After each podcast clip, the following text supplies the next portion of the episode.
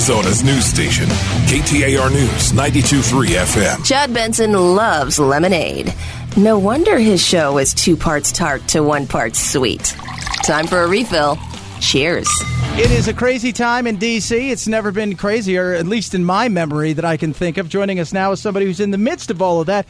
Congressman Andy Biggs. And today we had more craziness, and that, of course, was the fact that somebody didn't testify when they were going to testify. Adam Schiff comes out and says, Oh, man, this is it. This is like another thing of obstruction. It's insane, man. How do you live with it there in this insanity? Oh man, with French fries and ketchup, I don't, I don't know, Chad. I mean, if you look at this, think about this this whole narrative on the latest effort to impeach the president um, is has got. First of all, they, don't have an impeachment inquiry. They don't have really House oversight authority. This is just a committee rooting, so that they're sitting around. And this latest thing was over the Ukraine phone call. And remember, before they had any information, they said that and quid pro quo eight times. Remember that? And the next day they said, "Well, okay, well we have the we have now."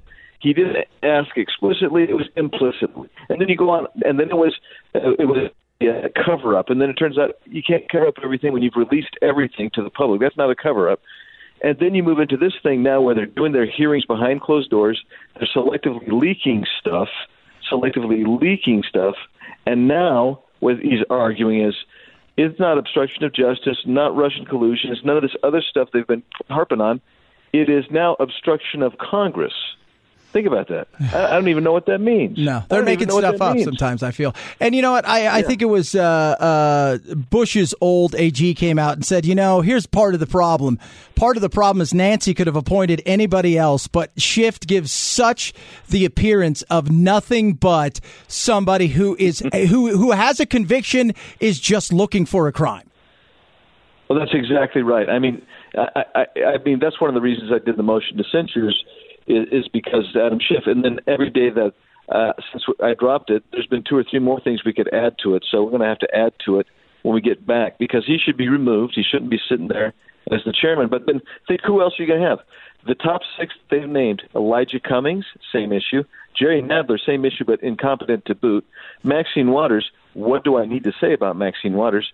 Um, you start looking at it, there is none, nobody that is not tainted that can have it. Other than I know, I know of some people who I think would be fair. Uh, at least, I mean, I think they would vote for impeachment, but they would be fair. Yeah, you know, I, who's the guy out of New York? Is it Sean Maloney? Is that his name? I, I think that guy's a pretty fair dude. I, he doesn't come across as it's so tribal that it would we at least they. I think it would be a fair thing. And uh, but outside of that, you're right. I mean, uh, Maxine. I said last week about Maxine Waters. She looks like a person playing Maxine Waters at this point. She's a caricature of herself. Yeah. I mean, look, look. What would have happened if if, if anybody during the Obama administration, uh, if any Republican would have publicly said, "We need to go arrest him and put him in solitary confinement"? Can you imagine the fallout of that? Was it Wilson that yelled, "You're lying," and then he turned out to be right. Yeah. But by then, he was already, you know, deemed the uh, the the leader of the Ku Klux Klan. We're talking to Congressman Andy Biggs. Yeah. Uh, yeah. So let, us talk about immigration because for all this stuff, you know, like eight weeks ago, twelve weeks ago, it was concentration camps. It was all of this sadness. I don't see anything really moving in the way that I think people should. You've got people coming out talking about a million in the fiscal year that were apprehended at the border, and it is it it's crazy. And what is going on? Because you and I have been down there. You've been down there a thousand times. I've been to pretty much every border from Yuma to Tucson to El Paso. I mean, what's happening? Well, um, so the the big surge that we had has kind of slowed down, but you're still having three to five times as many people per month apprehended as we had um, in a normal year, right? I mean, so so you have 60,000 apprehended instead of 12,000 apprehended on the border uh, uh, in uh, in September. So when you look at it, you say, "Oh, well, it's down." So that's that's fine, but we we're building the fence in certain places. We've now put up all the all the facilities to handle another big surge because we don't know when the next big surge is going to come. But we are facing the fact that Chad, you're still getting four and five times as many people coming in that are surrendering as you normally normally would have. We've got uh, increases of drug traffic from across the border, um, and the Democrats now. Uh, it's it, I, let's just face it. It's it's impeachment every day, all day long, every breath they take. It's not about um, what we're you know the other issues of the country, whether whether it be the the border, uh, USMCA. Um, it just it just doesn't matter it's all about impeachment. No, yeah, it is. Talking to Congressman Andy Biggs, and again, the media. You know, we joke about the yellow journalism. You go back to Hearst and uh, and you know a lot of the stuff that happened way back when, and they're also pushing for it because they're a business and those gets eyes, and they want people to watch and click and all of that stuff. So it, it just feels mm-hmm. like we're headed in such a direction because it's more about the show trial and the battle than it is about the outcome. Because I don't think the media wants Trump to go anywhere because that means they're going to have to cover somebody that that's not him. And I don't know if they'll like that. All right, last uh, thing, and I appreciate you coming on today. Uh, Syria yesterday, I didn't agree with it. I'm not a Trump apologist. I'm not a defender. Uh, I, I, want my president to do well. I will criticize him where I think he, he deserves to be. Uh, McSally came out today.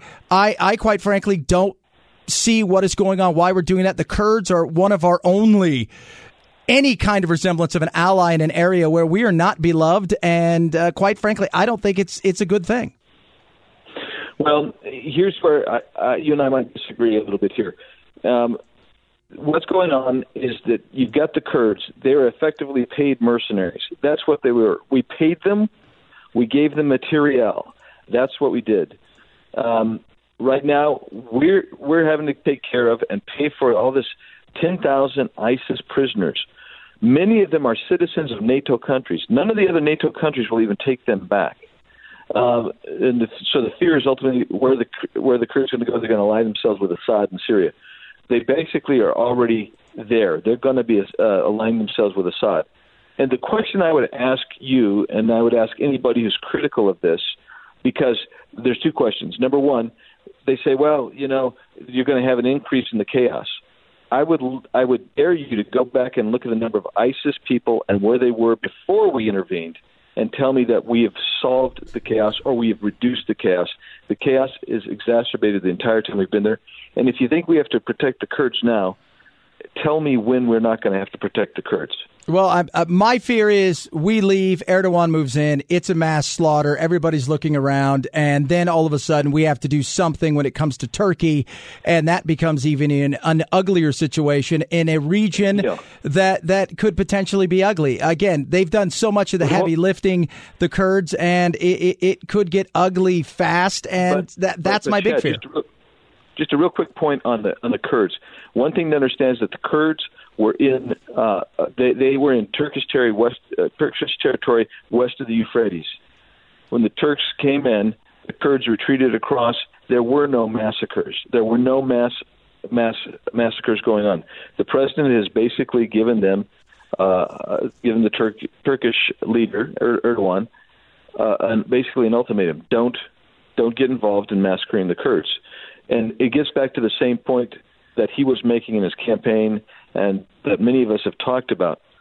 Explain to me what we're doing there when we don't even have uh, a congressional authority to be there. And we, as long as we're not going to have congressional authority to be there and not uh, use an updated, correct use of force, uh, then what is the point of, of our U.S. Constitution when it comes to, to foreign affairs like like this? Well, time and, will tell, man. Time will tell. You yeah, go relax, yeah. get ready for the battle that's going to be. Of course, I'm sure we'll see you everywhere and always right here. Congressman Andy Biggs, as always. Appreciate you coming on today, Chad. Love, love being with you always, Chad.